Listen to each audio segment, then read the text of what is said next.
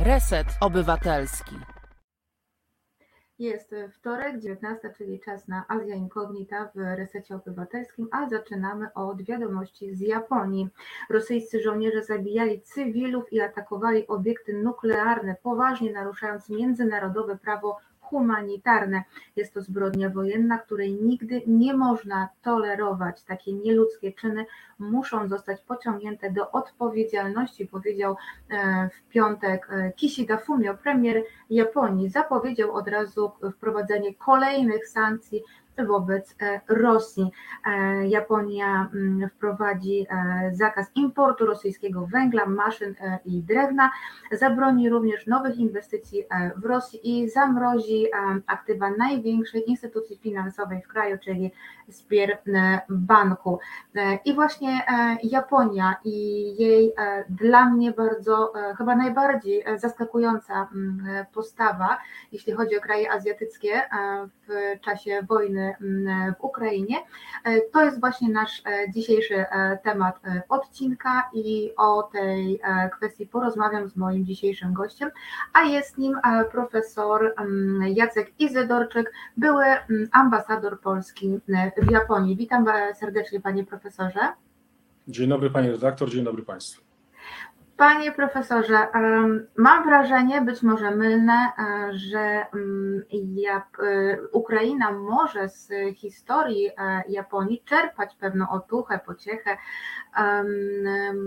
nie wiem czy wzór, no bo to jednak minęło 100 lat, ale Japonia była niegdyś tym krajem, który ku zaskoczeniu świata pokonał Rosję i to była taka walka niemalże Dawida z Goliatem. Nawet e, Józef Piłsudski e, jeździł do Japonii, e, chciał stawiać Japonię jako mm, wzór czy, czy, czy symbol dla Polski.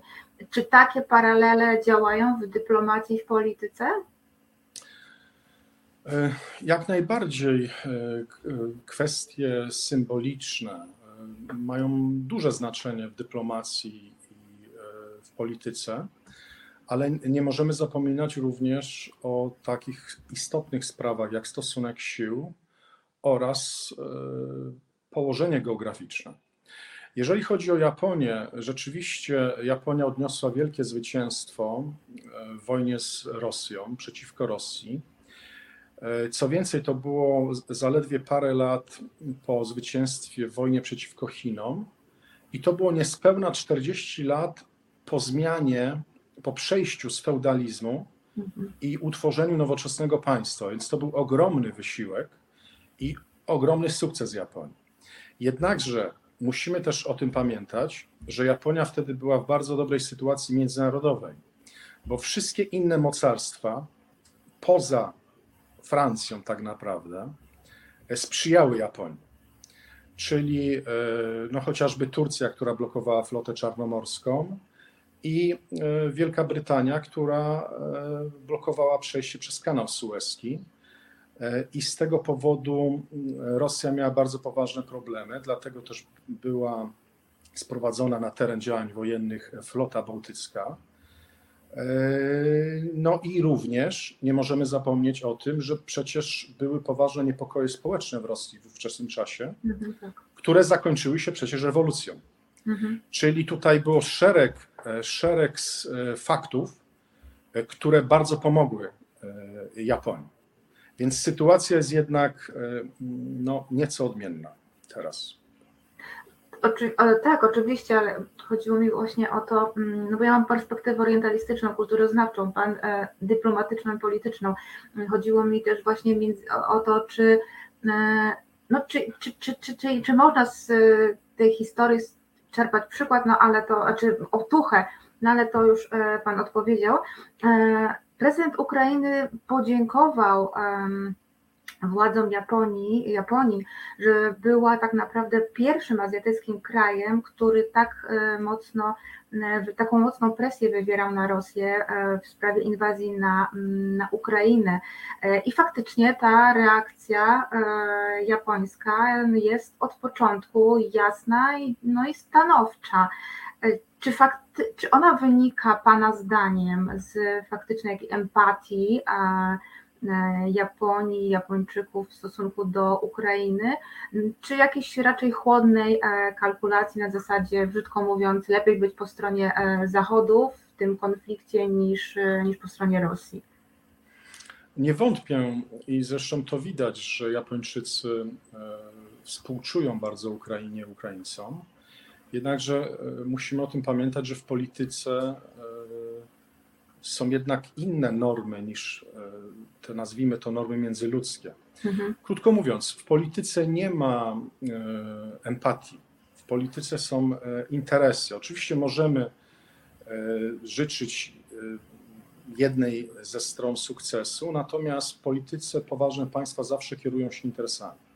Oczywiście w interesie Japonii jest to, żeby stanowczo reagować na tak poważne naruszenie prawa międzynarodowego, jakiego dopuściła się Rosja.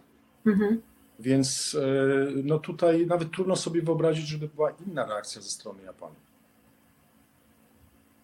Ale w 2014 roku po e, aneksji Krymu e, przez Rosję ta odpowiedź czy reakcja Japonii była no, um, no, znacznie lżejsza, właściwie no, prawie znikoma i zresztą e, dziennikarze japońscy przypomnieli to zaraz na początku obecnej, obecnej już wojny, wojny już.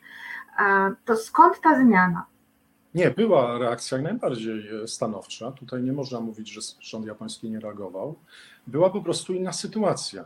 Mhm. Jak wszyscy pamiętamy, e, no tam przecież Krym e, przeszedł pod władzę rosyjską e, bez walki. Mhm. Więc to była zupełnie inna sytuacja. Teraz ewidentnie można powiedzieć, że Rosja przelicytowała, bo liczyła na bardzo szybki rozkład władz ukraińskich i obrony ukraińskiej E, I no to, co obserwujemy, to już jest taki plan rezerwowy, czyli prawdopodobnie chęć zajęcia jak najwięcej terytoriów na wschodzie i prawdopodobnie odcięcie Ukrainy od Morza Czarnego, e, co nie będzie łatwe z uwagi na mm, e, tak szeroką pomoc międzynarodową, w tym w sprzęcie, no, nie tylko od Stanów Zjednoczonych, ale innych państw również. E, mówiliśmy o, e, a może do tego wrócę. Japonia e, może stracić na tym poparciu raczej gospodarczo. W Korei to już widać, a w Japonii chyba jeszcze na razie nie ma, nie ma danych. Natomiast to chodzi głównie o gospodarkę, no bo nie energetykę raczej, bo nie importują aż tak dużo węglowodorów z, z Rosji. E, jest jeszcze kwestia, tutaj znowu o tych symbolach, ale, e, ale, ale ona się będzie pojawiać jeszcze dzisiaj. E, kwestia Wysp Kurylskich. Już Rosja zerwała negocjacje, zapowiadając, że przy takiej postawie Japonii nie zamierza dalej, znaczy i kontynuować. Tak jak powiedziałam, mam wrażenie, że to jednak jest dla Japonii odzyskanie tych wysp jest troszeczkę takim symbolem, ale czy może wpływać e, na dalsze postępowanie e, rządu e, Kishida Fumio? Rozmowy dotyczyły podpisania traktatu pokojowego, którego mhm. Japonia z Rosją nie ma. I terytoria północne, bo tak są nazywane te, te wyspy przez Japonię, E, no, by były jakby następnym krokiem po e, podpisaniu tego traktatu, czy e, w wyniku tych ustaleń, które by były podjęte w samym traktacie. Zapewne część widzów wie o tym, że Rosja kilkakrotnie proponowała oddanie tak zwanego południowego mhm. pasa Wysp Kurylskich. To są te wyspy na południu Natomiast Rosja sprzeciwia się e, temu północnemu łańcuchowi.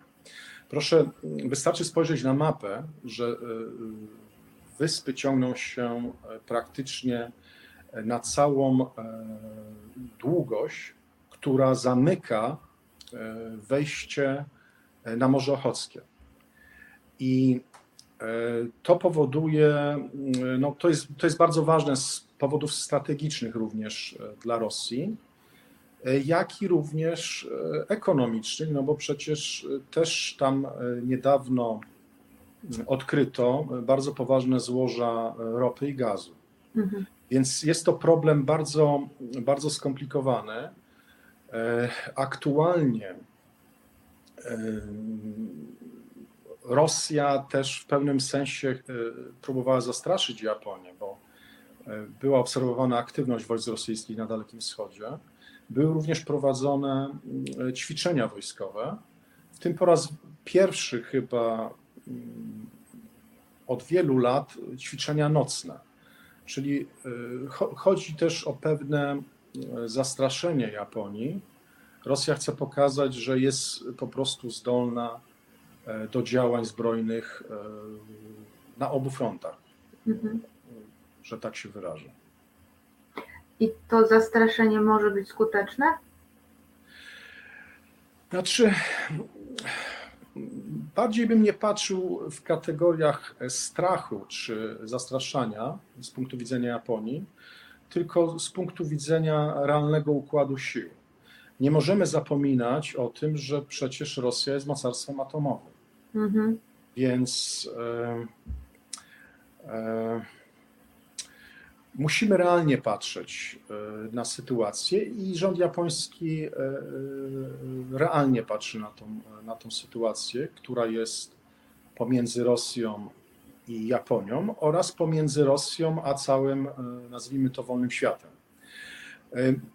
Ja obawiam się, że trochę u nas opinia publiczna jest tak, te nastroje są tak podsycane, obawiam się, że to wynika, e, ma powody stricte polityczne i dotyczące polityki wewnętrznej, żeby odwrócić uwagę przede wszystkim opinii publicznej od sytuacji gospodarczej.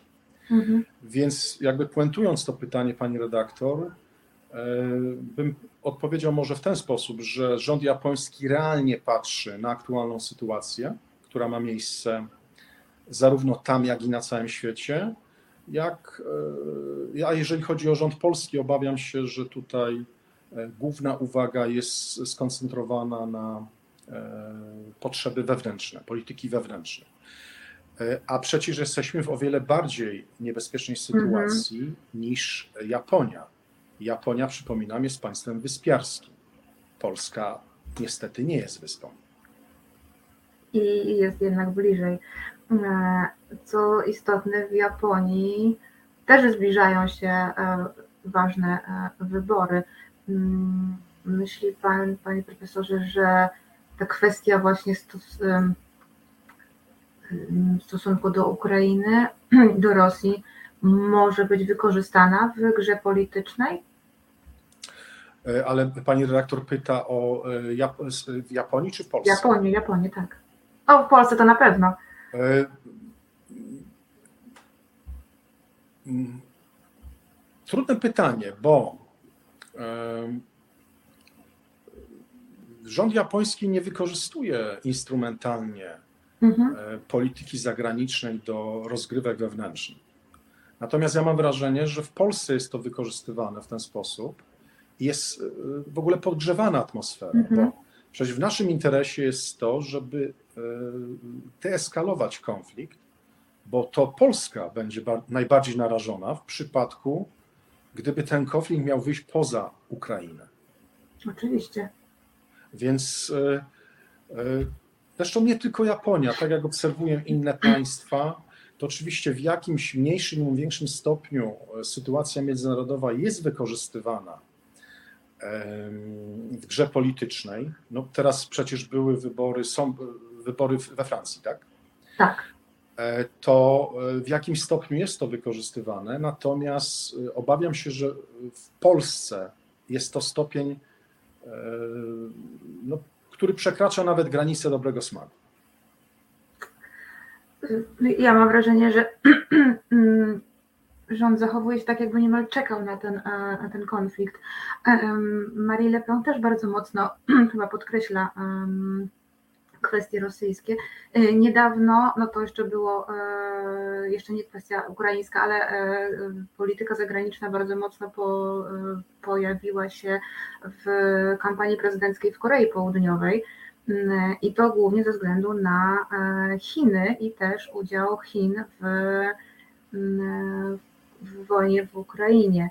E, Ja do tego jeszcze pewnie zaraz wrócę, natomiast e, a propos e, Wysp Kurylskich, jak nazywa je Rosja, e, Abe e, kiedy no dosyć często rozmawiał z Władimirem Putinem e, na temat podpisania tego traktatu pokojowego, e, kusił go, można powiedzieć tak, e, inwestycjami japońskimi we wschodniej e, Rosji, ewentualnie w ramach, w zamian za podpisanie tego e, traktatu i był przez swoich krytyków no, mocno, mocno za to łajany, za to, że mówiono nawet o, w prasie o tym, że em, nadszarpnął swoją reputację jako, mm, jako polityka czy dyplomaty. Czy jest możliwość, że Kishida Fumio pójdzie w jego ślady, czy raczej właśnie będzie ostrożny w tej kwestii? No teraz sytuacja jest bardzo trudna, bo przecież y, Rosja najechała Ukrainę, więc to jest zupełnie inna sytuacja. Jest y, y, wojna, Mhm. są bardzo poważne sankcje międzynarodowe i y, z drugiej strony wyraźne usztywnienie stanowiska Rosji. Mhm. Więc y, teraz tak naprawdę to y, mało jest możliwości ruchu y, dla państw, no powiedzmy takich jak Japonia i Polska. I to, co powiedziałem wcześniej, no, możemy pozazdrościć tylko tego realizmu, który jest w Japonii, a którego brakuje e, w Polsce. Bo proszę zwrócić uwagę, w Polsce jest taka atmosfera i taka propaganda, jakby zaraz e, wojska ukraińskie miały zająć Moskwę. No ale przecież to jest e, bardzo dalekie od prawdy. Bardzo, bardzo dalekie. W 2014 roku nie trzeba było mm, w takim stopniu budować sojuszu antychińskiego. Nie było zimnej wojny między Stanami Zjednoczonymi a, e, a Chinami. Rosja też nie miała jeszcze takich e, mocnych związków z Chinami jak, e, jak obecnie i dużo się mówi od początku wojny w Ukrainie. Dużo się teraz właśnie mówi o kwestii Chin. Ona się bardzo mocno pojawiła właśnie, tak jak wspomniałam, w kampanii prezydenckiej w em, Korei Południowej. Ta obawa przed rosnącą potęgą Chin no jest, jest widoczna. E, Czy ona może wpływać też na e, działania Japonii e, w czasie wojny w Ukrainie? No, jak najbardziej, bo to nie tylko Japonii, no, również Stanów Zjednoczonych, bo my zapominamy. W Polsce też jest taka narracja prowadzona, że jesteśmy najważniejszym sojusznikiem i najważniejszym miejscem na świecie w ogóle i dla Stanów Zjednoczonych w szczególności. Natomiast najważniejszym e, miejscem e, na świecie dla Stanów Zjednoczonych są Stany Zjednoczone oraz Chiny, które, e, no, co by tutaj nie mówić, grożą tej hegemonii Stanów Zjednoczonych na świecie, a najważniejszym sojusznikiem jest zdecydowanie Japonia.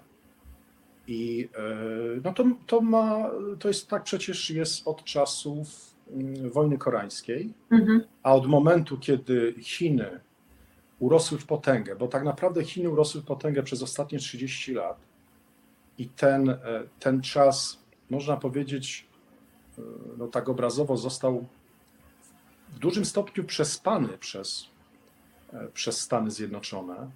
Pośrednio również przecież Stany Zjednoczone doprowadziły do tego, do wzrostu tej potęgi z Oczywiście. uwagi na inwestycje gospodarcze i cały transfer technologii.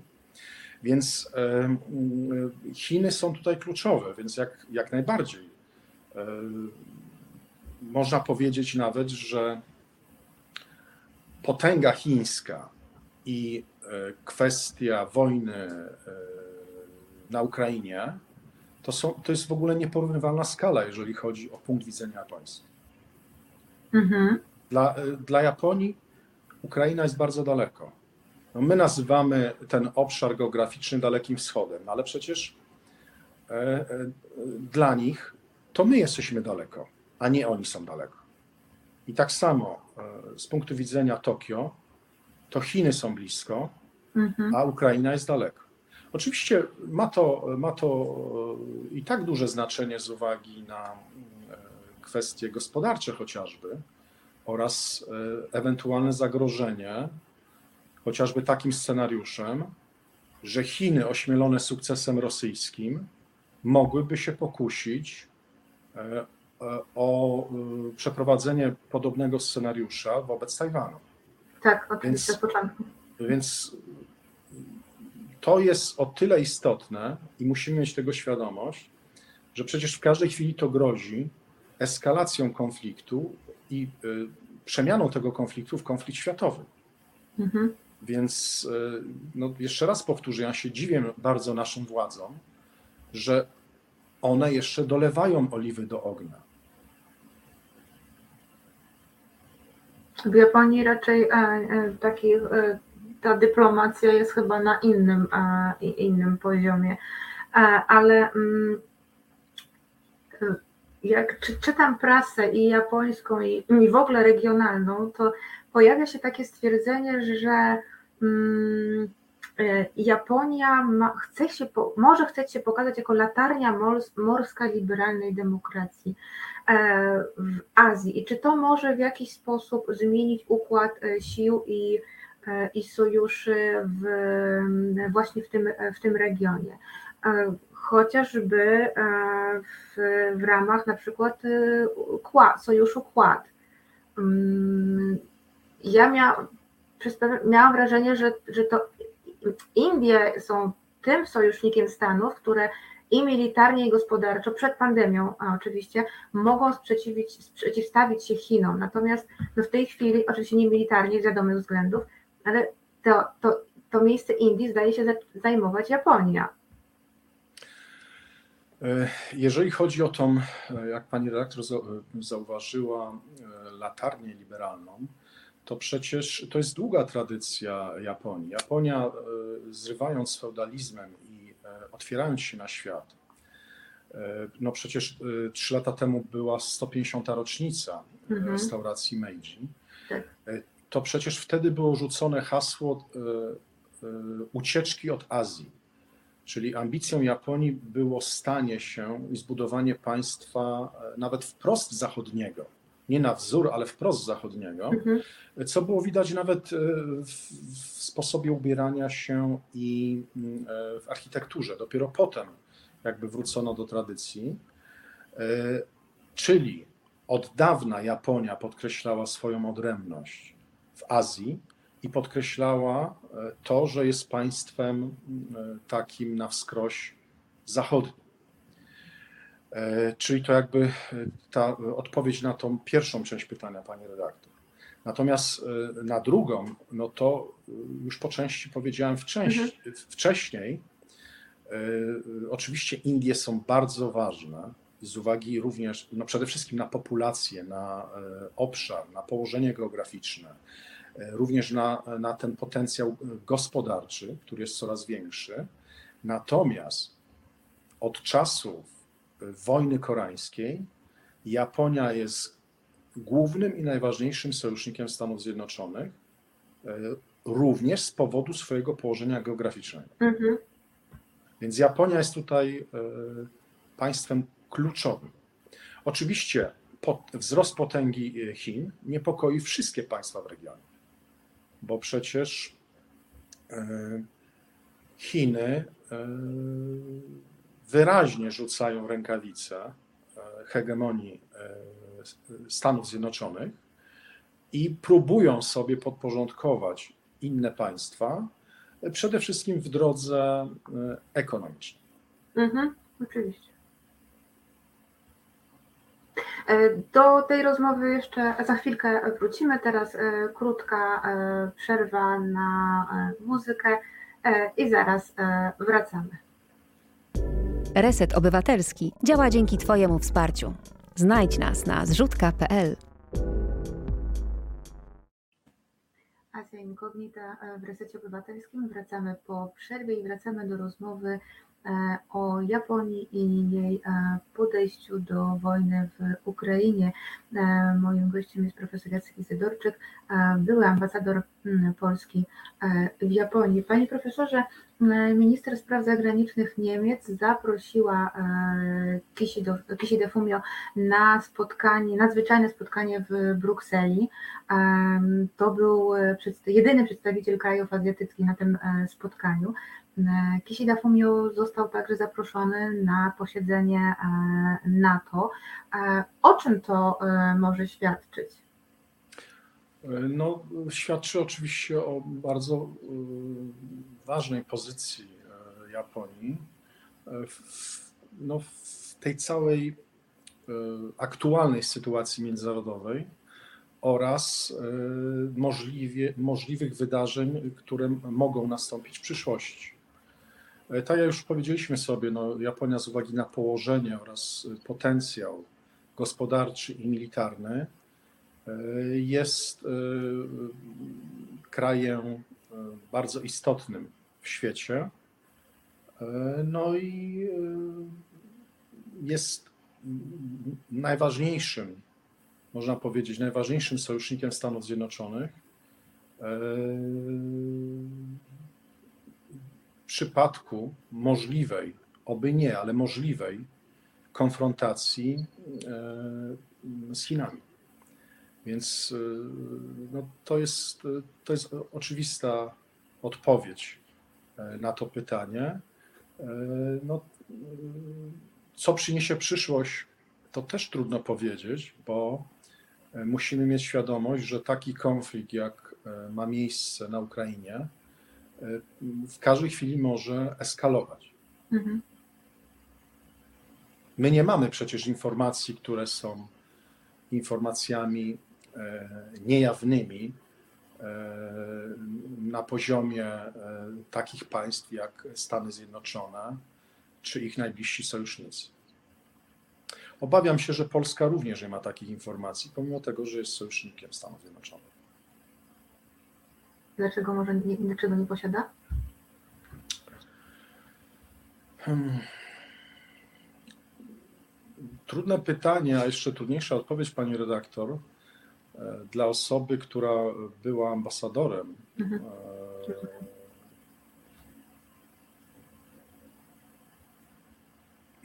No, gryzę się w język, ale jako były dyplomata e,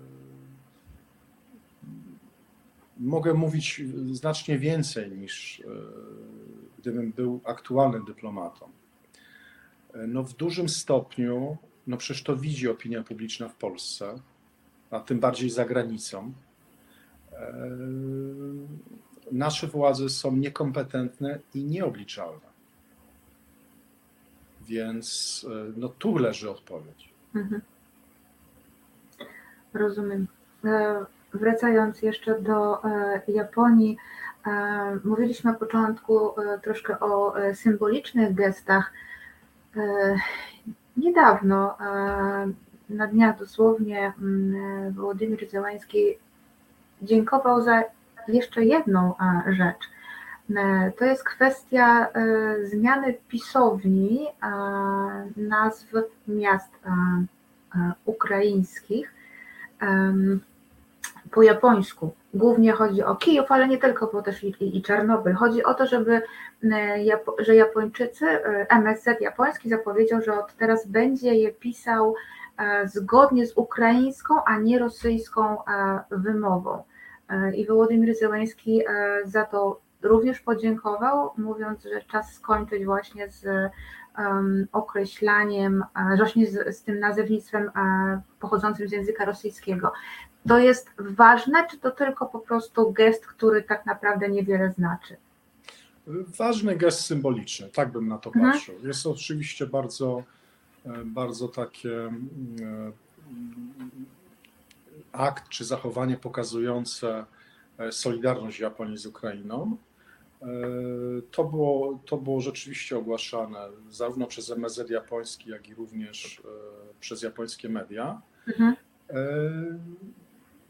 E, Tak, tak rozmawialiśmy na wstępie, pewne kwestie symboliczne, czy też e, k- kwestie okazywania sympatii publicznie, nawet przez państwa, mają, mają znaczenie. Tym bardziej, że Ukraina prowadzi wojnę przeciwko Rosji. Rosja dopuściła się wojny napastniczej e, i ma to, ma to e, znaczenie e, e, może nie polityczne stricte, ale jak najbardziej e, w jakimś stopniu e, nazwałbym to ideologiczno-symboliczne. Może taka by była odpowiedź najlepsza. Mhm. E, Dla, dla Ukrainy, dla Ukraińców e, te kwestie są, e, są ważne. No chociażby e, to przecież widać również e, u nas, tak? W pewnym momencie nawet pani redaktor posługuje się tym sformułowaniem w Ukrainie, a nie na Ukrainie. Jakieś czytałem, że dla Ukraińców jest to e, ważne, więc no może ja bym nie szedł tak daleko, jeżeli chodzi o e, zmianę języka polskiego.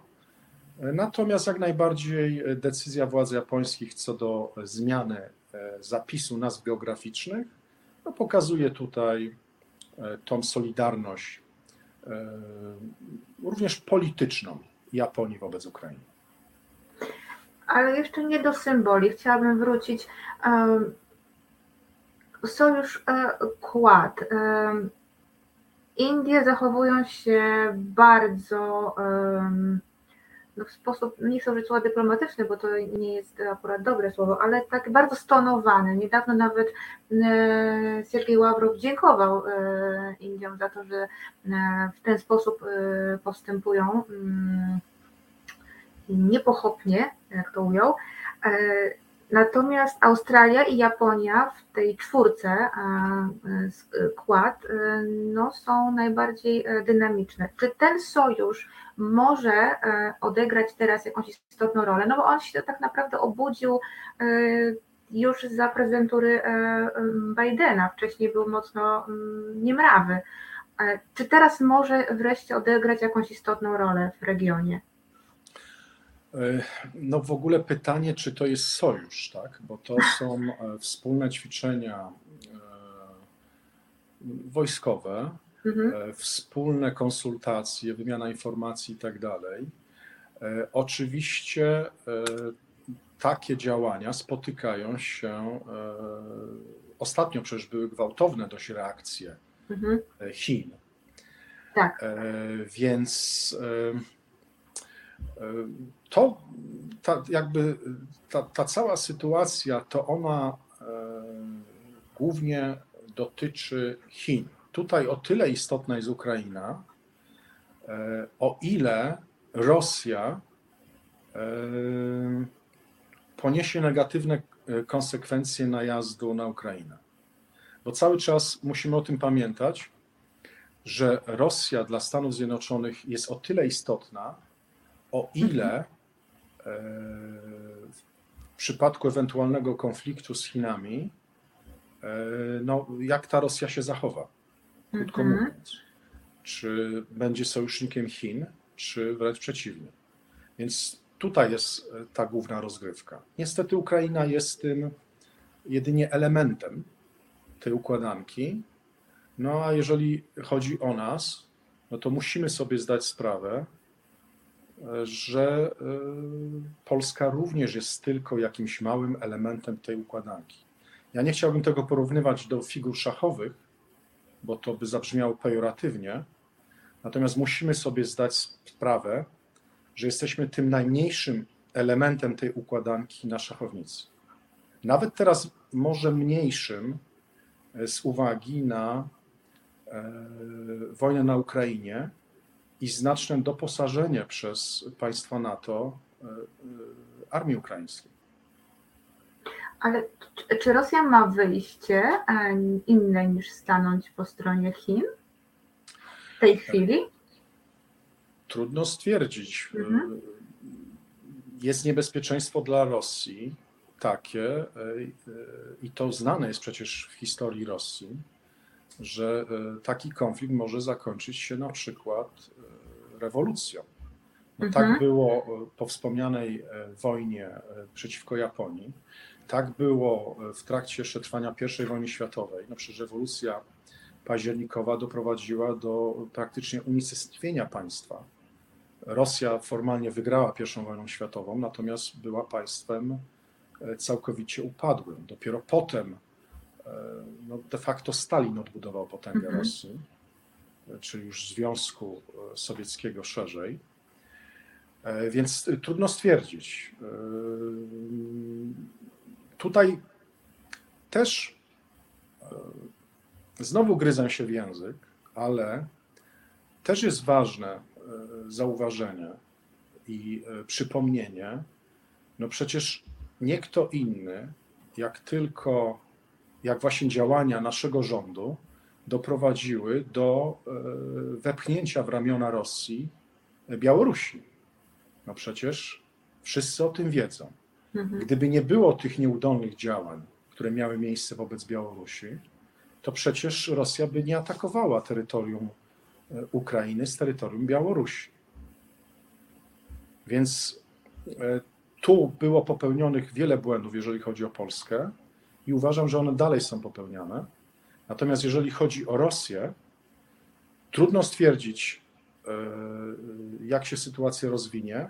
Na razie nie, moim zdaniem nie zanosi się na rewolucję w Rosji, tym bardziej, że Rosja jest krajem dość mm, dobrze odpornym na sankcje międzynarodowe.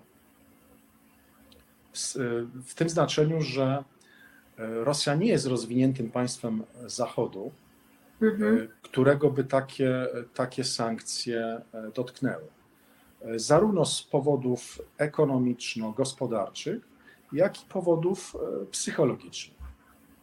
Dla przeciętnego Rosjanina te, takie sankcje no, na pewno nie są tak dotkliwe, jakby były dla przeciętnego Francuza czy Niemca. Ale skoro padła już kwestia e, e, Chin i e, na razie się o tym chyba nie mówi, a, ale gdyby Chiny mocniej wsparły Rosję i wprowadził, i Zachód wtedy wprowadziłby sankcje jakieś wobec Chin, Japonia byłaby chyba w większym kłopocie, no bo jednak interesy z Chinami robi. Czy miałoby to jakiś wpływ na ich dalsze działania? Dużo zależy od Stanów Zjednoczonych. Mhm. Musimy pamiętać o układzie sił. Przecież e, Japonia stała się sojusznikiem Stanów Zjednoczonych w wyniku przegranej wojny. Tak samo e, Niemcy. Mhm. Proszę, proszę zwrócić uwagę na e, dość charakterystyczną sytuację, że Niemcy i Japonia z krajów pokonanych w sposób ewolucyjny stały się krajami bardzo potężnymi, e, zarówno pod względem gospodarczym, jak i militarnym, oraz w konsekwencji politycznym i bardzo ważnymi dla Stanów Zjednoczonych. Natomiast Polska, e, no tutaj ta polska droga była, odważę się na to stwierdzenie, była odwrotna. Mhm. Polska z kraju e, drugiego najważniejszego w Układzie Warszawskim, no, stała się krajem takim,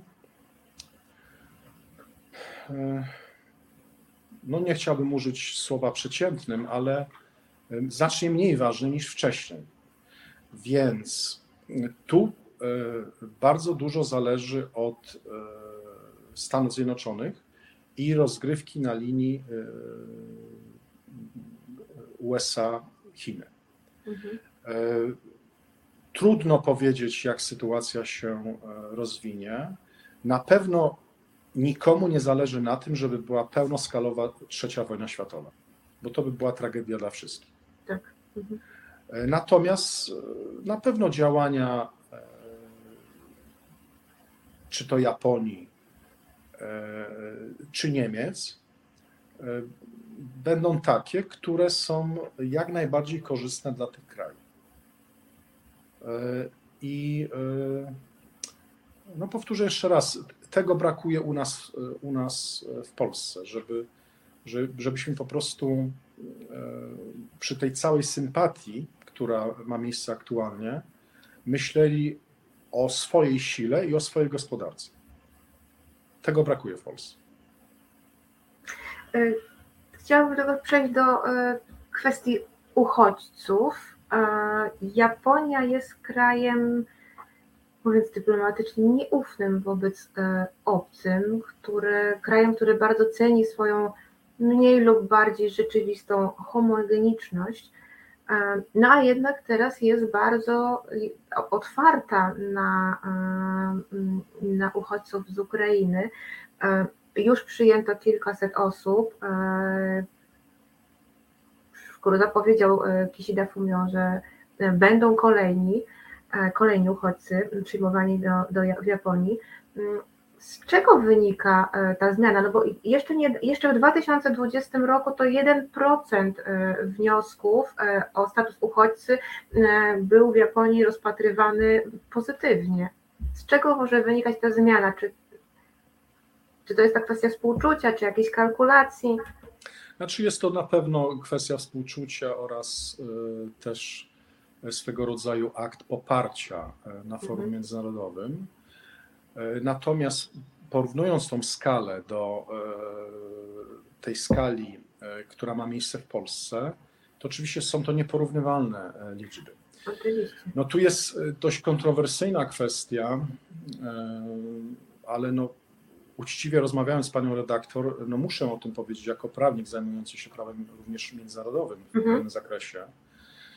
Y, Japonia w ogóle nie uznaje statusu uchodźców z tego powodu, że y, no oczywiście y, pojęcie uchodźcy jest określone w prawie międzynarodowym, to jest konwencja genewska z 1951 roku. I no ja wiem, że moja wypowiedź się wielu osobom nie spodoba, ale gro osób z Ukrainy nie podlega pod tą definicję. Mhm. E, Rząd polski e, po prostu e, z uwagi na no, tragiczną sytuację gospodarczą potrzebuje tych ludzi z powodów stricte ekonomicznych. Oczywiście ja nie mówię, że tam nie ma osób, które rzeczywiście uciekły przed wojną, ale bodajże w pierwszym okresie wojny gro osób to były osoby z zachodniej Ukrainy. Mhm. E, I y, status uchodźcy w prawie międzynarodowym gwarantuje przede wszystkim, e, nakazuje przyjęcie uchodźcy na swoim terytorium i opiekę i zakazuje wydalenie takiego uchodźcy. No tam są tylko wyjątki, jak na przykład y, stwierdzenie, że był przestępcą pospolitym. Mhm. E, Czyli Japonia po prostu konsekwentnie trzyma się prawa międzynarodowego i z tego powodu nazywa te osoby osobami ewakuowanymi, a nie uchodźcami. No właśnie, chciałam o to zapytać. Tak, to są osoby ewakuowane i tak jak powiedziałem, no, to z jednej strony nie nakazuje przyjęcia tych osób, a z drugiej strony nie zakazuje ich wydalenia. W takim przypadku, jeżeli by to było konieczne. Natomiast polski rząd przyjął taką, no nie wiem, czy to w ogóle można nazwać strategią, taktyką, czy no takie przyjął działanie, że otworzył granice i wpuścił bez kontroli 2,5 miliona osób. No to przecież na miejscu. A proszę pamiętać, że cały czas budujemy za ileś tam miliardów płot y, na granicy z, Ukra- y, z Białorusią. Białorusią. Mhm.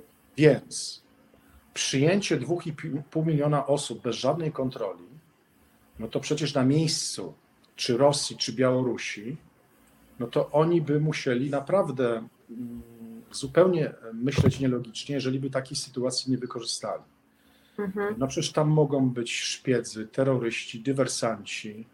Yy, Oczywiście w w małym procencie, no ale 1% do 2,5 miliona osób przyjętych bez żadnej kontroli, no to jest 25 tysięcy ludzi. No to jak, jak do Polski trafi, nie wiem, kilkuset szpiegów, kilkuset dywersantów e, i tak dalej. Takie zachowanie rządu polskiego jest nieodpowiedzialne, natomiast zachowanie rządu japońskiego jest jak- najbardziej odpowiedzialne. I tutaj chodzi o tą tak zwaną e, soft power japońską, Mhm. e, która jest prowadzona bardzo dobrze. Japonia się kojarzy e, pozytywnie na świecie. Oczywiście tam są zaszłości historyczne w Azji, więc w tamtych krajach te zaszłości są dość silne, Natomiast e, dalej w Europie, w świecie zachodu, Japonia dzięki temu swojemu soft power jest bardzo dobrze kojarzona.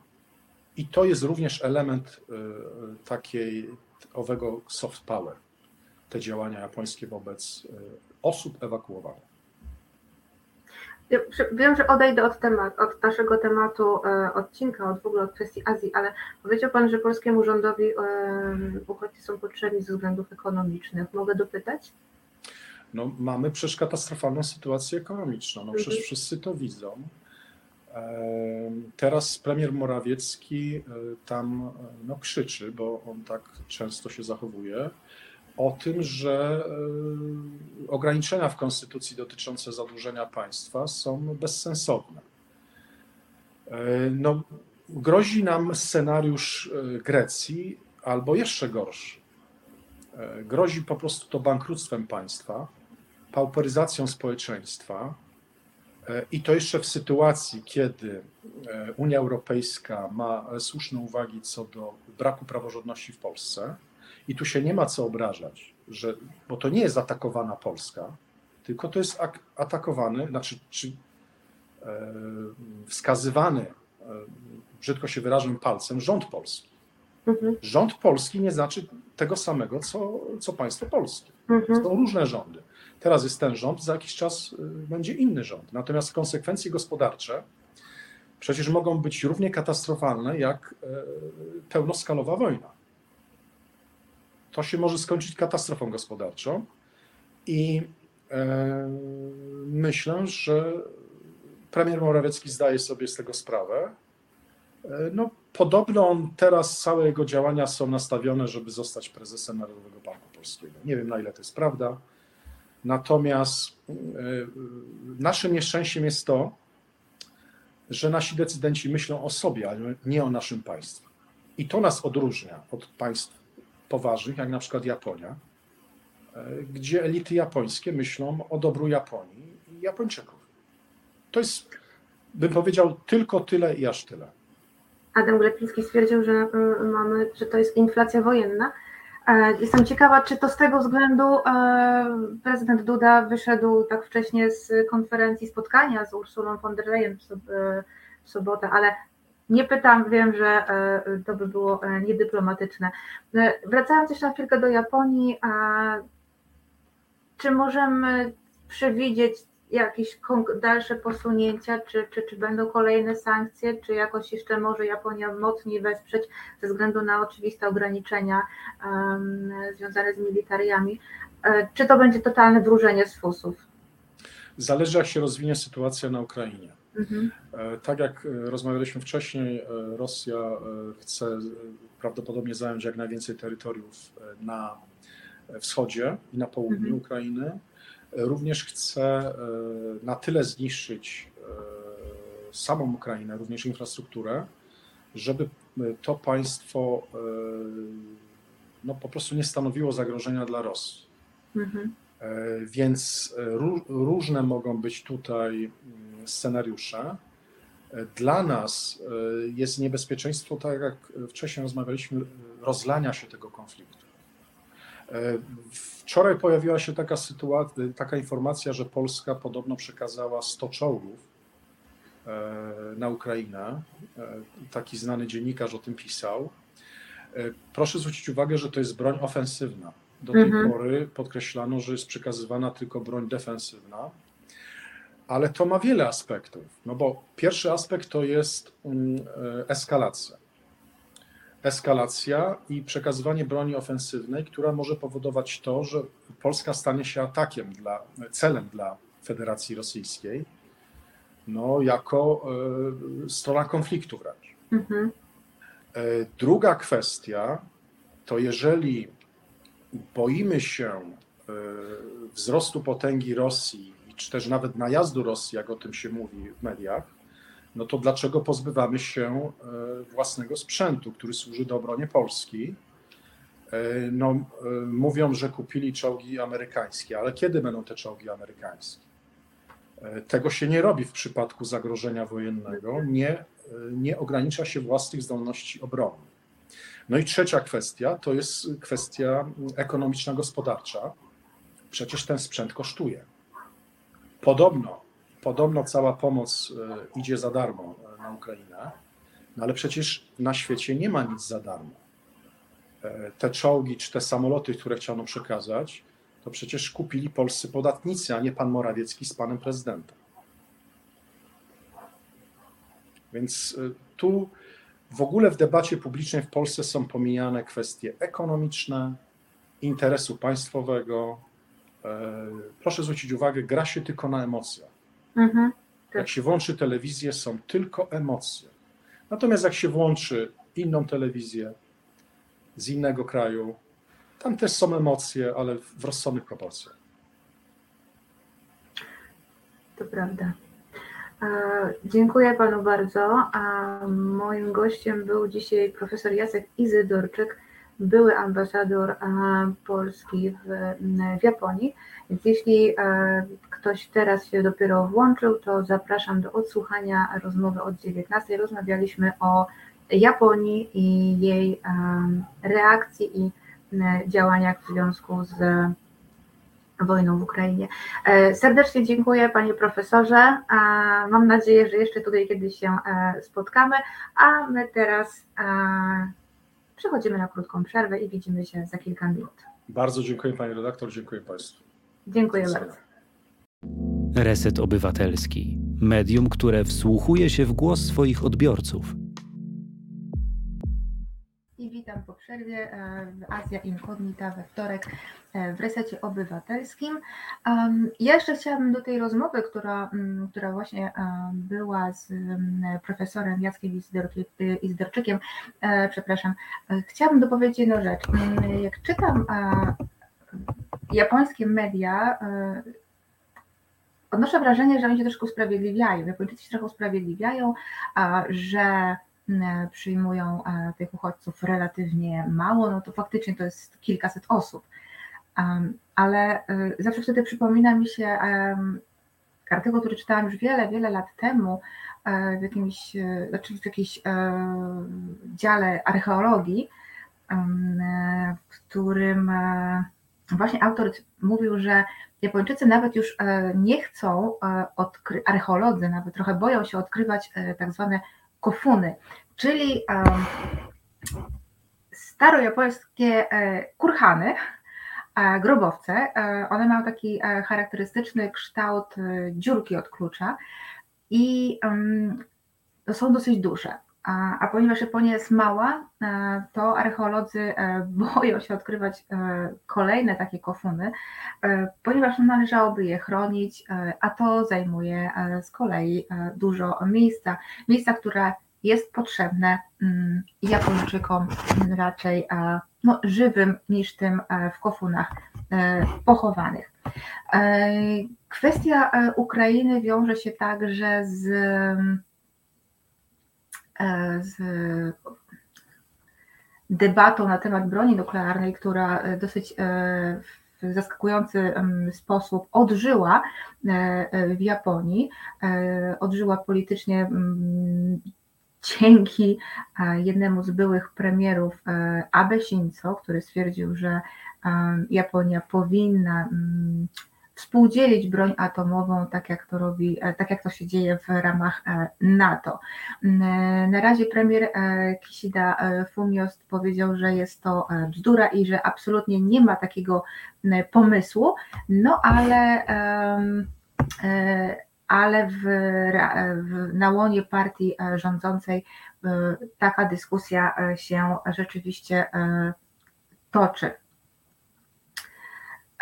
Jakich ponad 10 tysięcy odkryli, to nic dziwnego, Julo pisze. No, dokładnie, dokładnie tak. No dobra, to przechodzimy w takim razie teraz do newsów z regionu. Mm, na początek Pakistan. Imran e, Khan e, przejdzie do historii jako pierwszy premier Pakistanu, który został e, odwołany z urzędu poprzez wotum nieufności.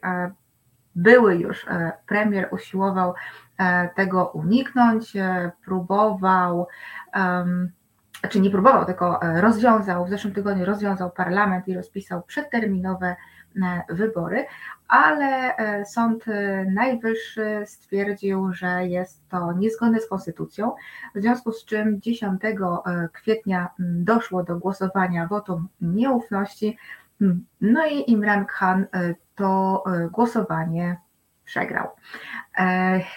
Przypuszczam, że e, Khan liczył na to, że do historii przejdzie raczej jako pierwszy premier Pakistanu, który um, odbył pełną pięcioletnią e, kadencję na stanowisku premiera. E, to się jeszcze nikomu nie udało w kraju znanym z zamachów stanu i rządów wojskowych. Khanowi zabrakło kilkanaście miesięcy. E, w tym tygodniu odbył się planowane coroczne, planowane coroczne e, spotkanie 2 plus 2, e, czyli spotkanie ministrów obrony i spraw zagranicznych Indii i Stanów Zjednoczonych mm, Ameryki.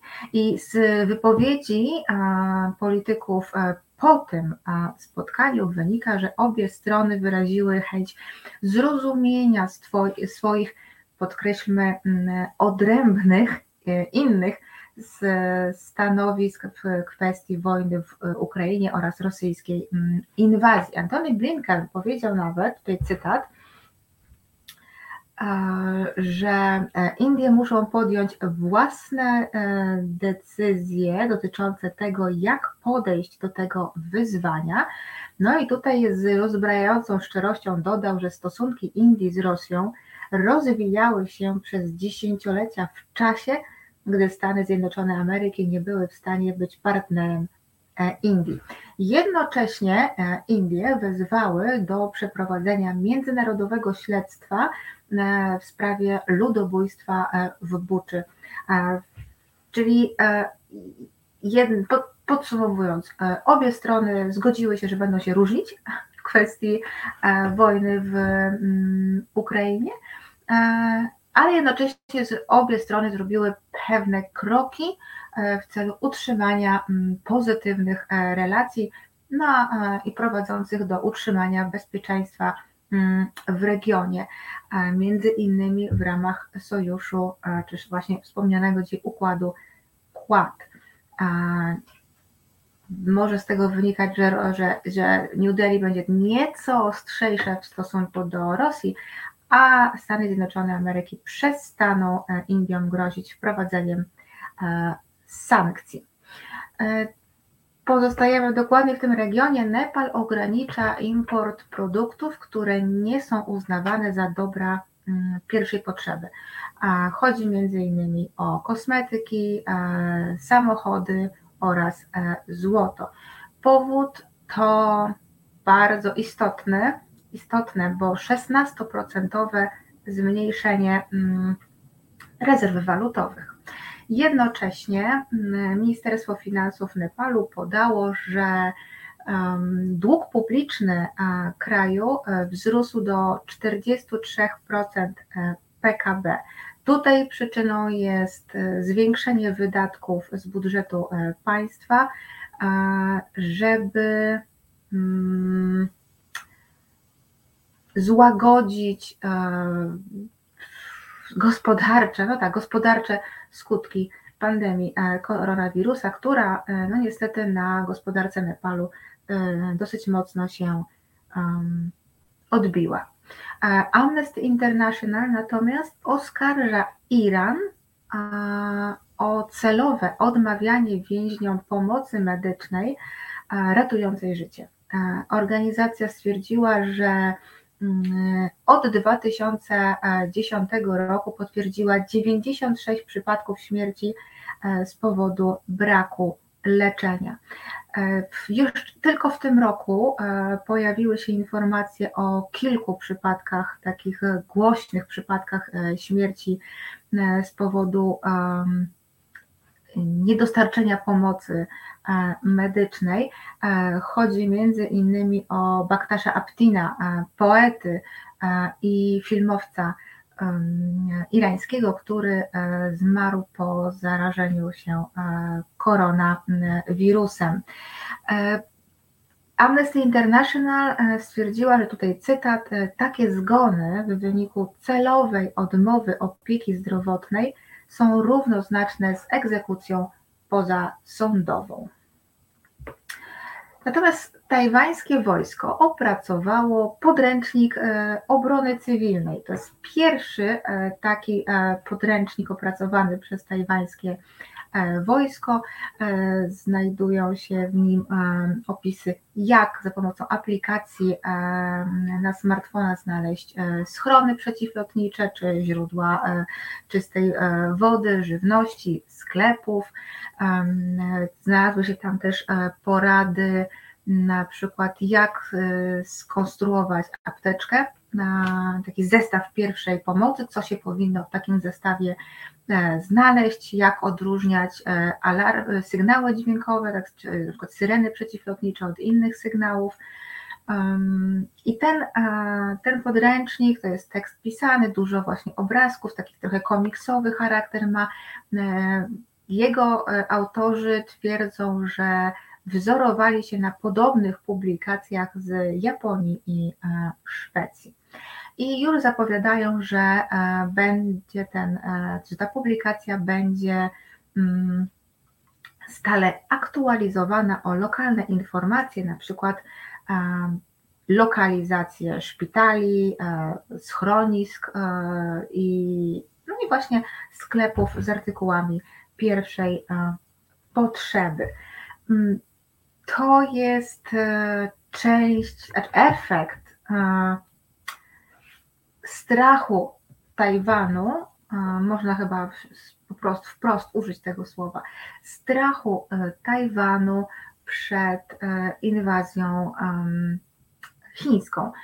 Ja już wielokrotnie mówiłam i tu w programie, i, i, i jako gościni u e, Radka Grucy czy Kornela w programach, że już w momencie inwazji rosyjskiej na Ukrainę zwłaszcza motywowanej e, jako chęć uspokojenia zbuntowanych e, e, republik. Na Tajwanie odżyły przez pewien czas nawet chyba dosyć uśpione mm,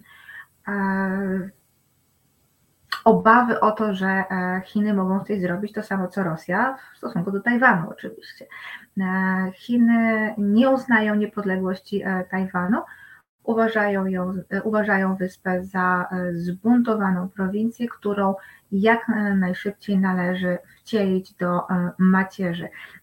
To jest szczególnie, mam wrażenie, oczko w głowie obecnego przywódcy Chin Xi Jinpinga. W ostatnich czasie pojawiła Pojawiły się też e, nawet takie naciski militarne, e, na przykład naruszanie przestrzeni powietrznej Tajwanu przez, e, przez Chiny, w związku z czym wydaje się rzeczywiście, że zagrożenie jest, aczkolwiek na razie Tajwan nie zgłosił żadnego, żadnego potwierdzenia czegoś, czegoś takiego. Ola Komornicka pisze reakcje łańcuchowe E, no niestety tak to, e, tak to e, wygląda. Mm, świat jest bardziej, bardziej połączony niż, niż nam się to na co dzień wydaje. No i wreszcie przechodzimy do, do Korei Południowej. Dzisiaj do Korei Południowej znowu. Mm, Koreańczycy już wkrótce mogą stać się młodsi. I co niektórzy nawet, słuchajcie, nawet dwa lata. E, oczywiście chodzi o wiek administracyjny, bo biologiczny w wieku rozżalenia niektórych e, pozostanie e, taki sam. O co chodzi? Otóż w Korei Południowej mm, obowiązują, wciąż znaczy obowiązują dwa systemy obliczania wieku. Jeden to jest międzynarodowy, czyli tak jak my liczymy swój wiek od momentu narodzin, kiedy to mamy 0 lat, jeden dzień.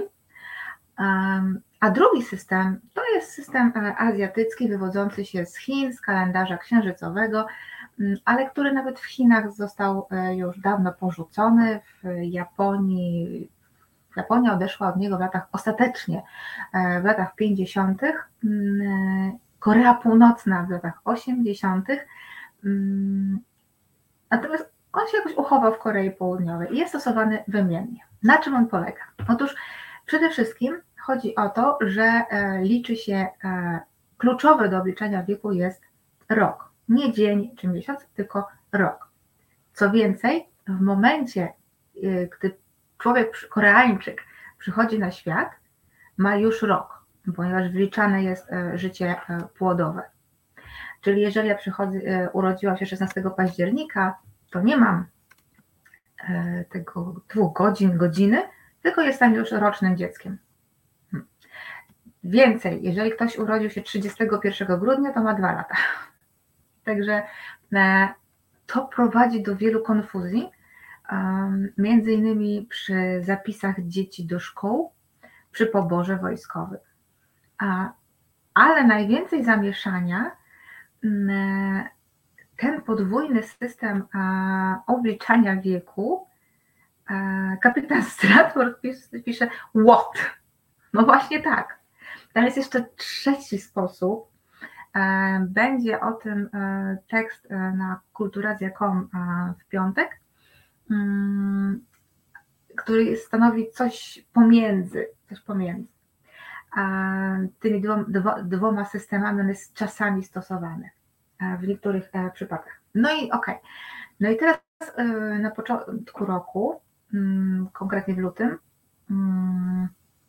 No niezła jazda, mówi Lech. No, niezła jazda. E, zamieszanie, wybuchło zamieszanie związane z um, zapisami na szczepienie przeciwko koronawirusowi. Ponieważ nie wiedziano, czy liczyć według. Znaczy, listy powstały na podstawie wieku koreańskiego. Ale wytyczne międzynarodowe dotyczą wieku międzynarodowego. No i e, jeśli chodzi o dzieci, e, czy też młodzież mm, e, w przedziale 12-18 lat, której dotyczył problem, no to się okazało, że, że jest problem. I niektóre dzieciaki się na szczepienie mm, nie załapały. I, i wtedy kandydat e, na e, prezydenta, um, który zresztą, jak się okazuje, już teraz wiemy, że e, został prezydentem, jest prezydentem elektem obecnie, stwierdził, że jeżeli wygra, mm, to on to zmieni. I rzeczywiście, ku mojemu zaskoczeniu, wczoraj tak, wczoraj był poniedziałek, wczoraj e, jego e, doradcy ogłosili, że będą e, pracować nad tym, żeby w Korei Południowej obowiązywał międzynarodowy system obliczania wieku. Mm, a co z kupnem alkoholu? No właśnie tutaj też jest, jest bywał problem z kupnem alkoholu i z paleniem tytoniu. Tutaj też były, e, były, e, były problemy. Mm, urodzono mnie, Tomasz Szyndralewicz pisze, urodzono mnie pod koniec grudnia, ale przyjmuję, że 1 stycznia jestem starszy o rok, bowiem podzielam doświadczenia mojego rocznika. No, jest to jakaś, jest to jakaś koncepcja. Słuchajcie, no i Właśnie doradcy prezydenta zapowiedzieli, że e, rozpoczynają pracę i nad projektem, ale nie wyjaśnili, jak to zrobią, bo były już próby w 2019 e, i w 2021 roku, e, ale wtedy pojedynczy posłowie zgłosili swoje projekty ustawy.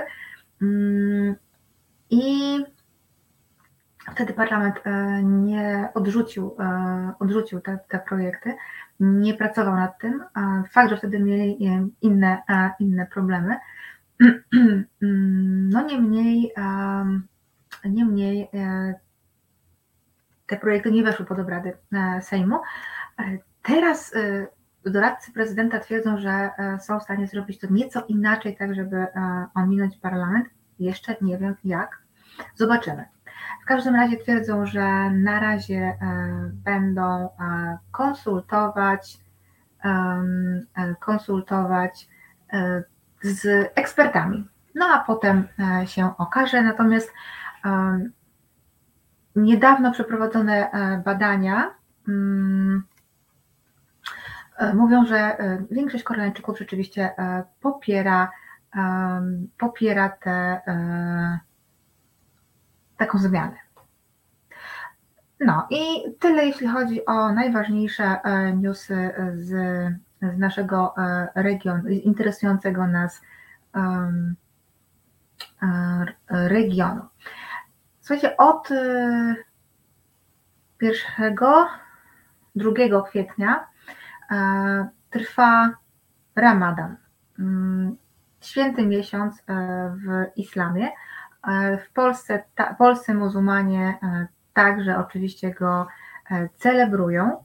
Ja chciałabym dzisiaj troszeczkę kilka słów o tym powiedzieć, ponieważ no wokół tego miesiąca, tego bardzo wyjątkowego czasu w życiu muzułmanów narosło sporo, sporo mitów i chyba też nie, nieporozumień. Więc na początku, e, co to w ogóle jest e, Ramadan? To jest nazwa e, miesiąca, po prostu, tak jak u nas jest maj, kwiecień, czerwiec.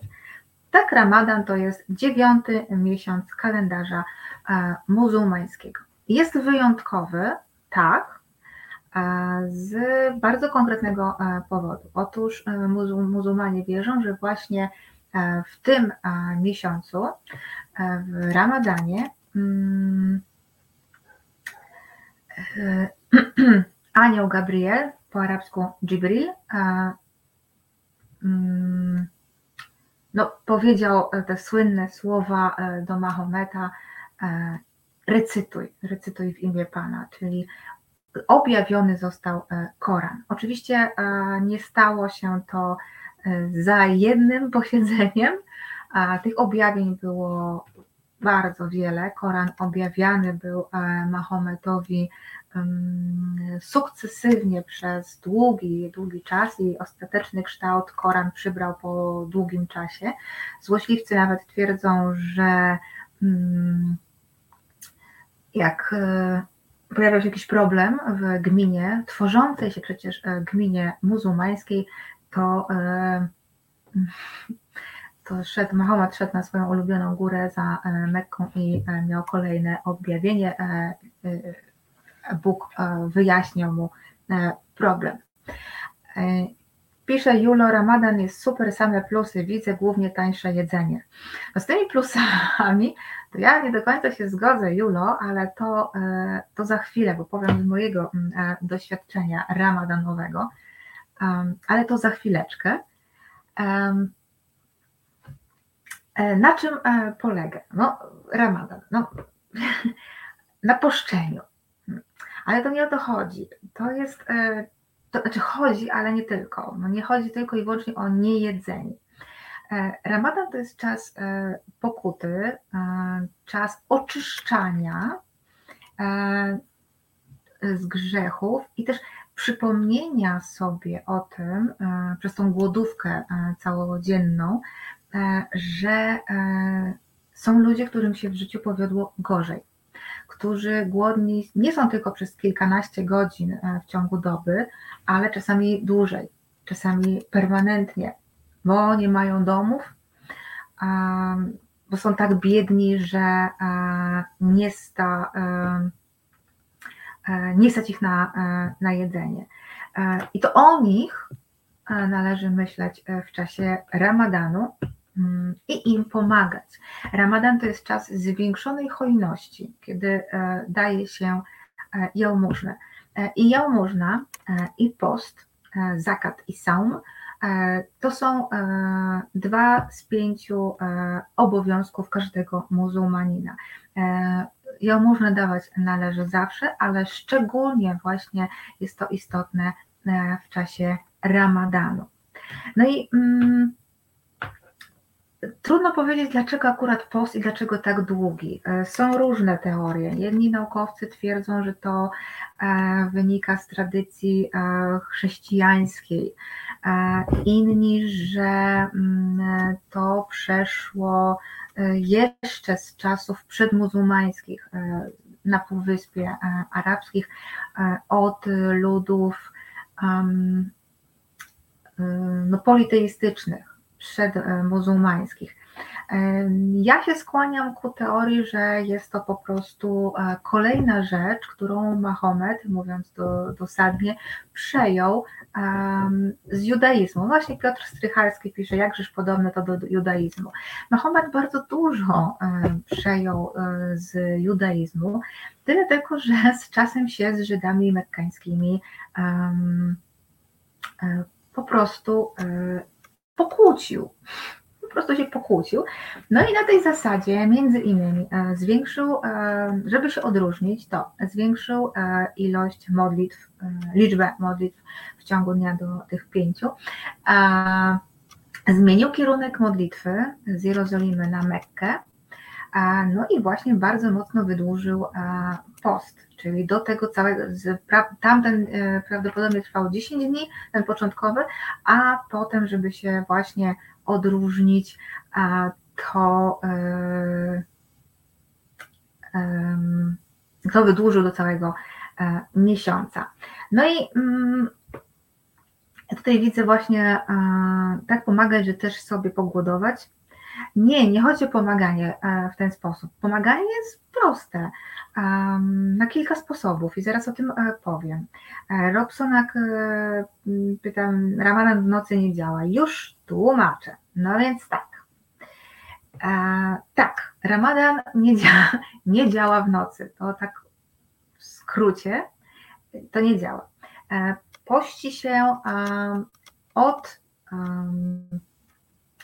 zmierzchu do, do świtu póki jest, no mówiąc kolokwialnie, póki jest ciemno.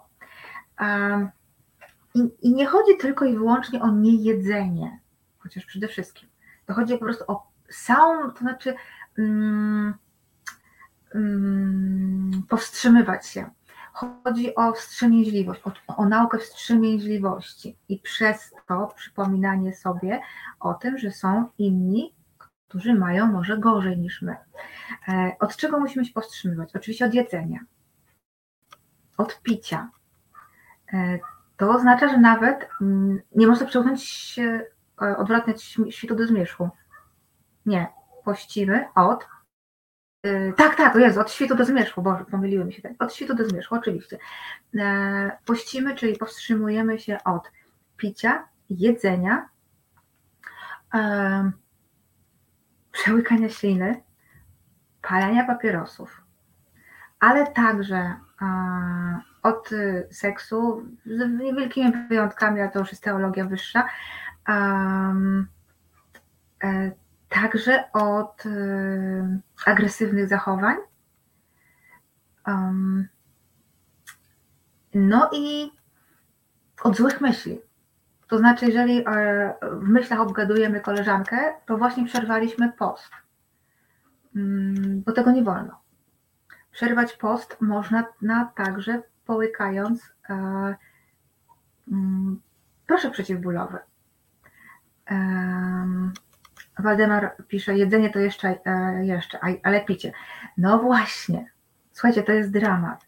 E, ja sobie zawsze przypominam, no bo teraz jeszcze nie jest najgorzej, umówmy się. Jest kwiecień i jeszcze da się e, przeżyć bez tego picia tyle godzin. Ale. Mm, ale ja byłam e, w czasie Ramadanu, byłam w Egipcie w, przez cały lipiec, byłam w Kairze na szkole letniej uczyliśmy się, uczyłam się e, e, tam w szkole arabskiego przez 4 do 5 godzin dziennie. Jeszcze, jeszcze co gorsza, indywidualne zajęcia miałam, więc byłam tylko ja i moja nauczycielka. Ja przyjechałam z grupą znajomych z arabistyki krakowskiej. No i niektórzy z nich uważali, że to nie jest ich problem, no bo, e, no bo to nie, nie, nie jesteśmy muzułmanami. Natomiast ja nie ukrywam, że mnie było strasznie głupio.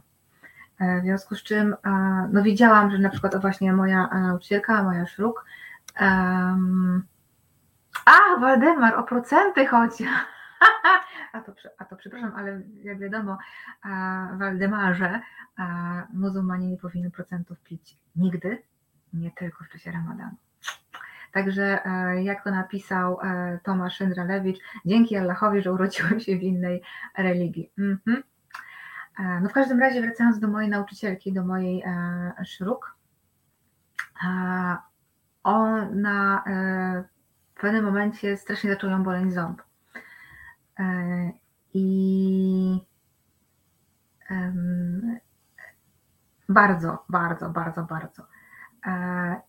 I ona nie mogła nawet wziąć lekarstwa przeciwbólowego, bo przerywałaby post. Musiała czekać do późnego wieczora. A myśmy, mieli zaję- myśmy miały zajęcia, żeby uniknąć największych upałów, to tak od 8 do 12, 13 i potem się szło spać po prostu.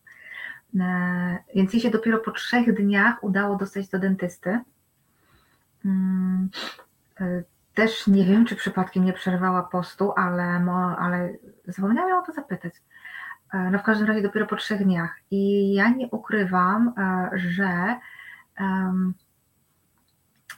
mnie było po prostu głupio.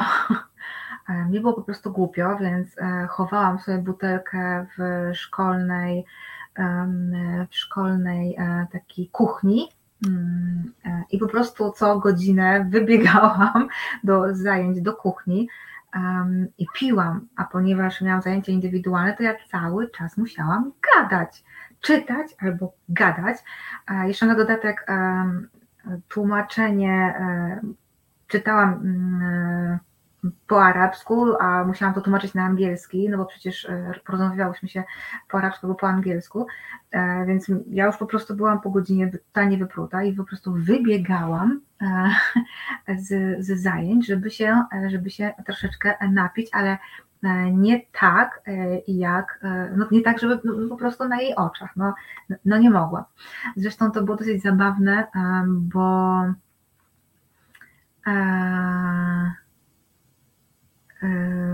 ponieważ w piwnicy chyba można się napić. Allah wiedzie wszędzie.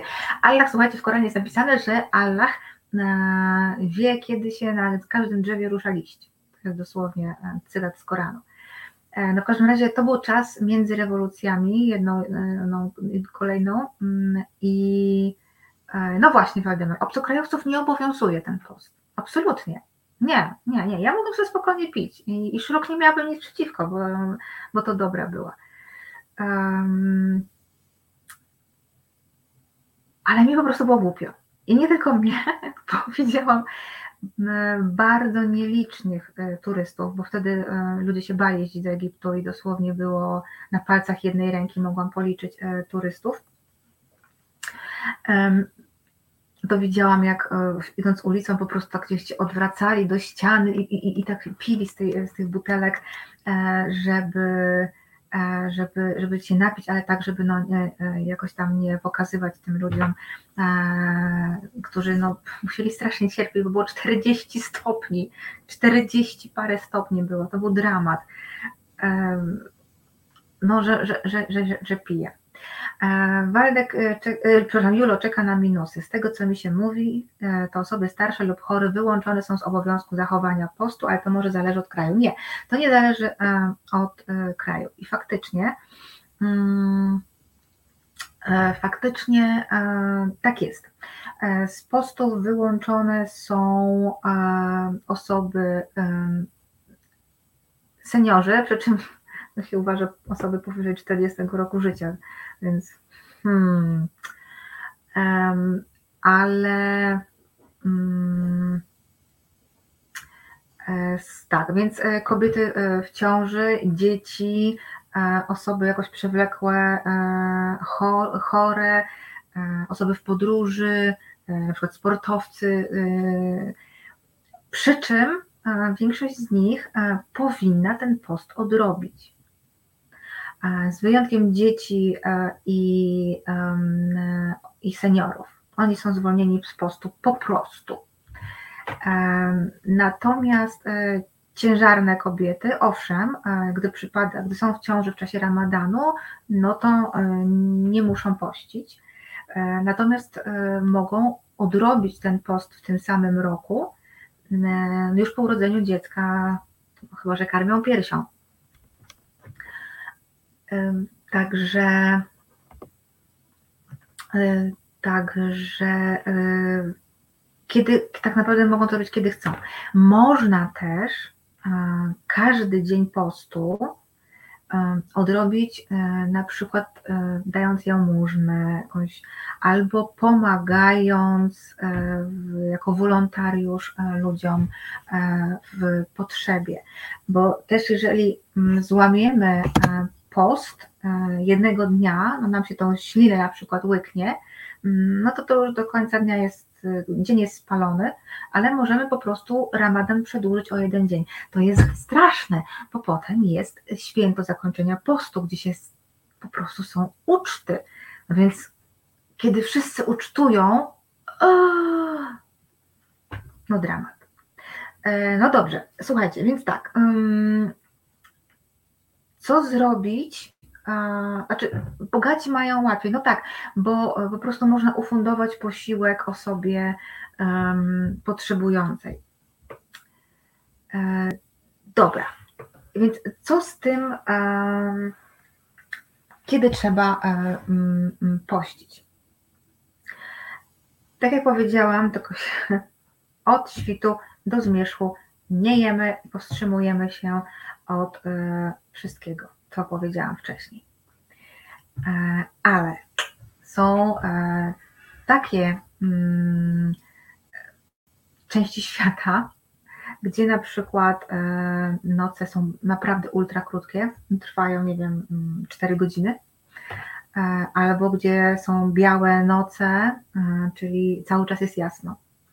Więc e, wtedy e, mówi się, e, mówi się, że znaczy jest przyjęta zasada taka, że muzułmanie ci mogą pościć tak, jak najbliższy im kraj muzułmański, albo tak jak Mekka. Po prostu, według tych godzin, które obowiązują w Mekce. No jest też nieco ekstremalny przykład astronautów, którzy akurat są na orbicie. E, I no to wtedy oni praktyki religijne wszystkie odbywają według e, strefy czasowej ich ostatniego pobytu na Ziemi. E, No i właśnie, więc e, jak już powiedziałam, pościmy do zmierzchu, potem jest modlitwa, e, potem można zjeść sobie na przykład e, trochę e, daktyli, To jest szybki wyrzut cukru, więc, więc jest zaspokojenie pierwszego głodu. Wielu, wielu muzułmanów tak robi i potem idzie do meczetu na, na modlitwę i dopiero potem następuje iftar, czyli kolacja. No i można sobie jeść. e, Ja kilka razy byłam dosłownie, kupowałam strój do tańca z koleżanką na bazarze i e, zaproszono nas na e, iftar właśnie do tej sprzedającej osoby. Na ulicach są rozstawione stoły ramadanowe, gdzie na przykład meczety wystawiają jedzenie dla, dla potrzebujących. Wszędzie, wszędzie cię zapraszają na, te, na, te, na iftar i to jest fantastyczne przeżycie, naprawdę fantastyczne e, przeżycie. Gorzej jak już e, śpisz i rano idzie ulicą pan z takimi wielkimi talerzami perkusyjnymi, żeby przypomnieć, że już koniec jedzenia, a, a ja tam pamiętam wtedy przez pierwsze trzy dni po prostu wyskakiwałam z łóżka i mówię, Boże, co się dzieje? Dopiero później um, um, przywykłam. E, Na ile przestrzegają? Tutaj padło pytanie. No cóż, no, mm, no myślę, że to jest indywidualna, em, indywidualna kwestia. Em, Najważniejsze, słuchajcie, dzień jest 27 dzień Ramadana, czyli tak zwana noc przeznaczenia. E, To właśnie wtedy e, na Mahomata spłynęło pierwsze objawienie i to jest najbardziej świętowane. Wierzy się, że wtedy mm, Bóg określa losy wszystkich ludzi, więc muzułmanie raczej spędzają go na modlitwach, tę noc na modlitwach w meczecie. Ramadan kończy się e, wielkim e, świętem e, zakończenia postu Eid al-Fitr, ale o tym opowiem 1 maja, nie, wiem kiedy mamy program, ale po prostu na, już po zakończeniu Ramadanu, to jest też bardzo, bardzo ważne, właściwie chyba jedno z najważniejszych świąt E, muzułmańskich. Teraz, żebyście odpoczęli troszkę ode mnie, e, krótka e, przerwa i przejdziemy do kącika kulturalnego. A teraz muzyka od Asi. Znudzeni mainstreamowymi newsami? Czas na reset obywatelski, zaangażowane dziennikarstwo. I wracamy po przerwie, to jest Azja Inkognita w resecie obywatelskim.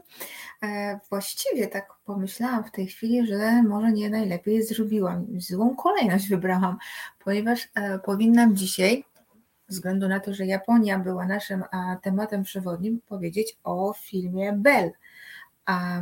Ale no, przygotowałam sobie program wcześniej, więc o Bell opowiem prawdopodobnie w przyszłym e, tygodniu. To jest oczywiście animacja e, e, japońska, która mm, na początku kwietnia chyba weszła do kin, a mi się wreszcie udało ją, ją obejrzeć, czekałam pół roku.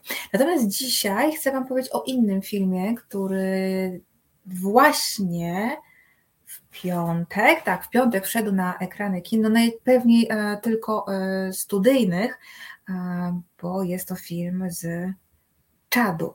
Więc takie filmy raczej nie pojawiają się w multiplexach.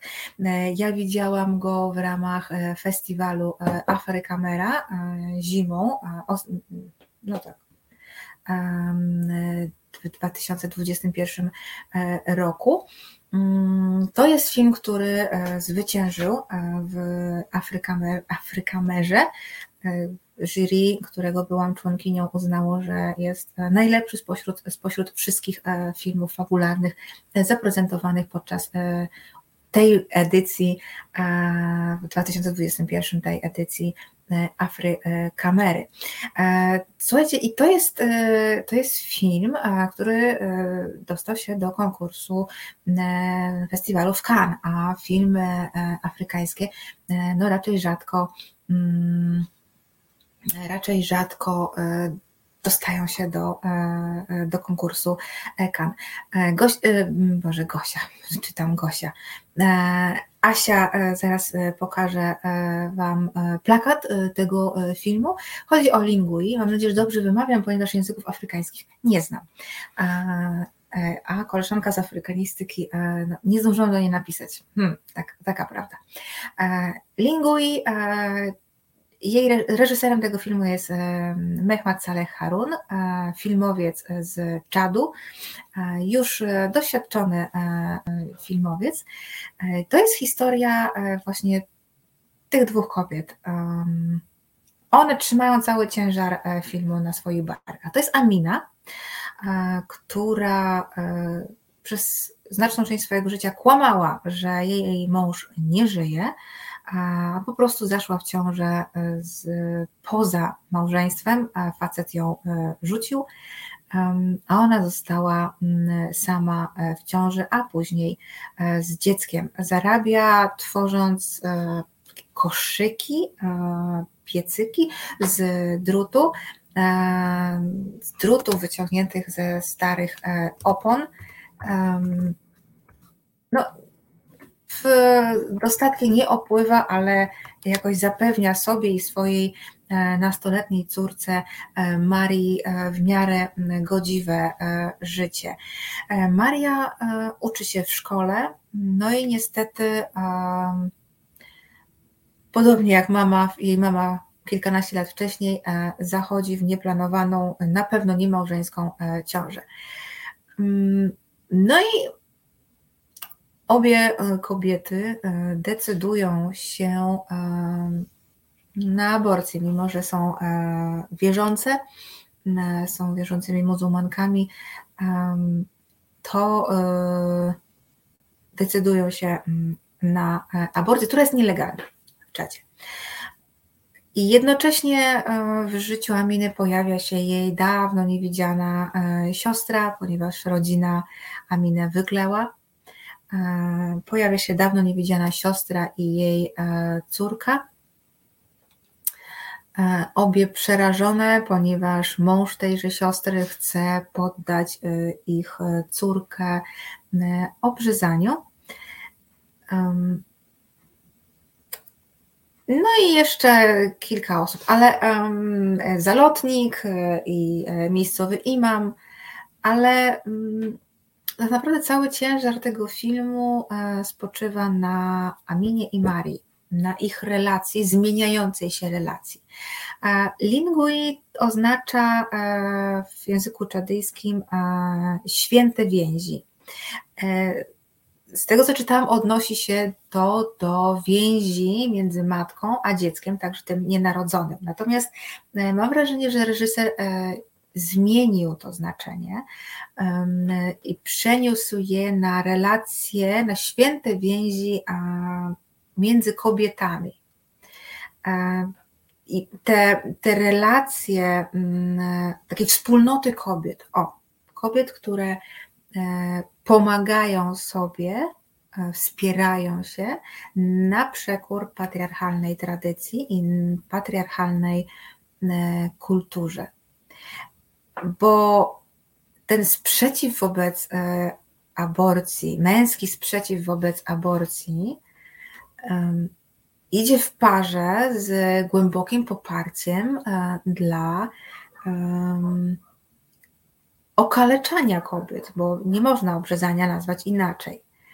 Czyli Harun e, pokazuje, e, po raz kolejny patriarchalne społeczeństwo rości sobie prawa do ciał kobiet. To jest fantastycznie w tym filmie pokazane.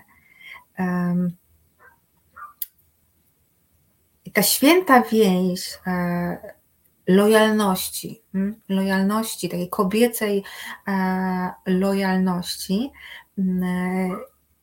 jest nicią e, przewodnią filmu. To jest bardzo dobrze opowiedziana historia ze świetnie poprowadzoną narracją i fantastycznymi rolami Aminy i Marii.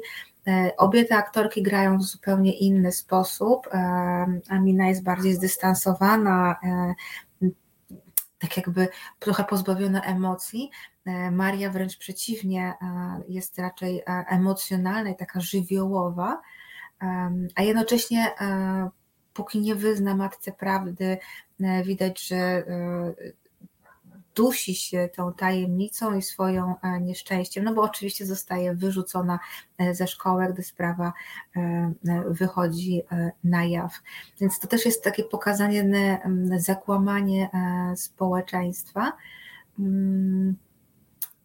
I kiedyś byłam, kiedyś czytałam recenzję, nie pamiętam jakiej książki, znanego krytyka on prowadzi e, bloga Krytycznym Okiem i napisał, że on już chciał, ma już trochę dosyć e, opowieści o kobietach, o nieszczęściu kobiet.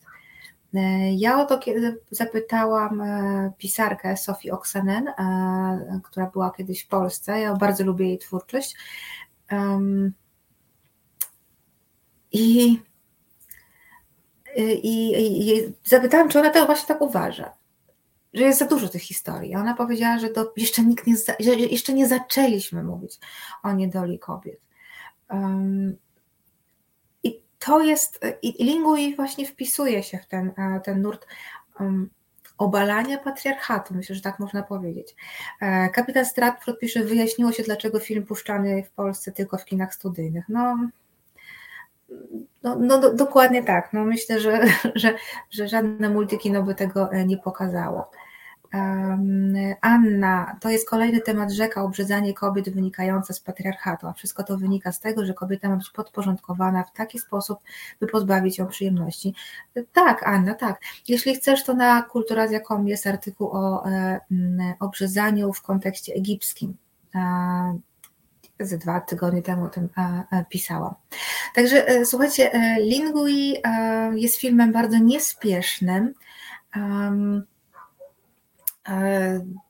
bardzo spokojnym, ale jest to, to są pozory, bo pod tym całym spokojem, pod tym całym e, takim, taką leniwie prowadzoną narracją kryje się mnóstwo emocji. E, emocji łączących matkę z córką, kobietę z siostrą, kobietę z inną kobietą e, na zasadzie wspólnych e, doświadczeń, na przykład z akuszerką, pielęgniarką, która przeprowadza potajemne e, aborcje, żeby pomóc kobietom. To jest film o kobietach, ale nie tylko dla kobiet. Panom też i jak najbardziej go polecam. Nie zajrzałam, ale też nie jestem w stanie zajrzeć do wszystkich kin studyjnych w Polsce, ale szukajcie Lingui od piątku e, w no, tych wybranych bardzo e, kinach. A ja się dzisiaj żegnam e, i zapraszam na program Karoliny Rogaskiej. Ona dzisiaj zapewnia nam wszystkim chwilę odpoczynku od nieprzyjemnych rzeczy. Będzie mówić o miłości na wiosnę. Także temat, mam nadzieję, dla większości przyjemny. E, bardzo, bardzo dziękuję w swoim imieniu i w imieniu Asi, która nas dzisiaj realizowała i e, no, mam nadzieję do przyszłego wtorku. Na razie.